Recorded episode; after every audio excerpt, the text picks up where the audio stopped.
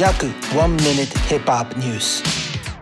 アールアンドビー シンガージャヒーム、本名ジャヒーム・ホーグランドは今週の月曜くがつむいかに自宅のあるニュージャージー州ヒルズボローで産休の動物虐待の罪で逮捕された。家にはじゅうごひきの犬が嘆かわしい状態で発見された。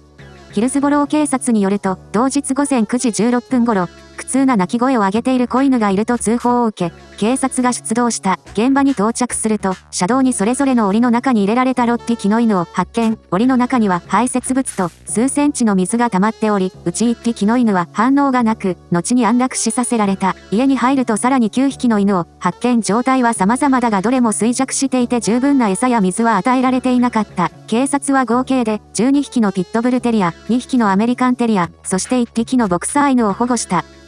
今年よんじゅうよんさいになるジャヒームは、産休の動物虐待と動物に必要最低限の面倒を見ていなかったとして、サマーセットカウンティジェイルに拘留されている。ジャヒームはにせんいちねんにリリースしたデビューアルバム、ゲトーラブが売り上げひゃくまんまいを超え、その後もビルボードチャートにシングルが複数回ランクインしている。にせんじゅうろくねんにリリースしたアルバム、ストラグルラブが最後の作品となっている。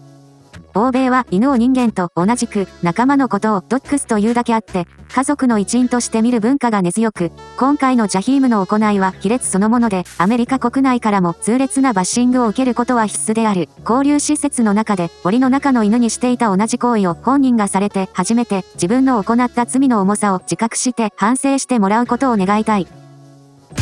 約ワンミニット ヒップホップニュース。ポッドキャストのフォローお願いします。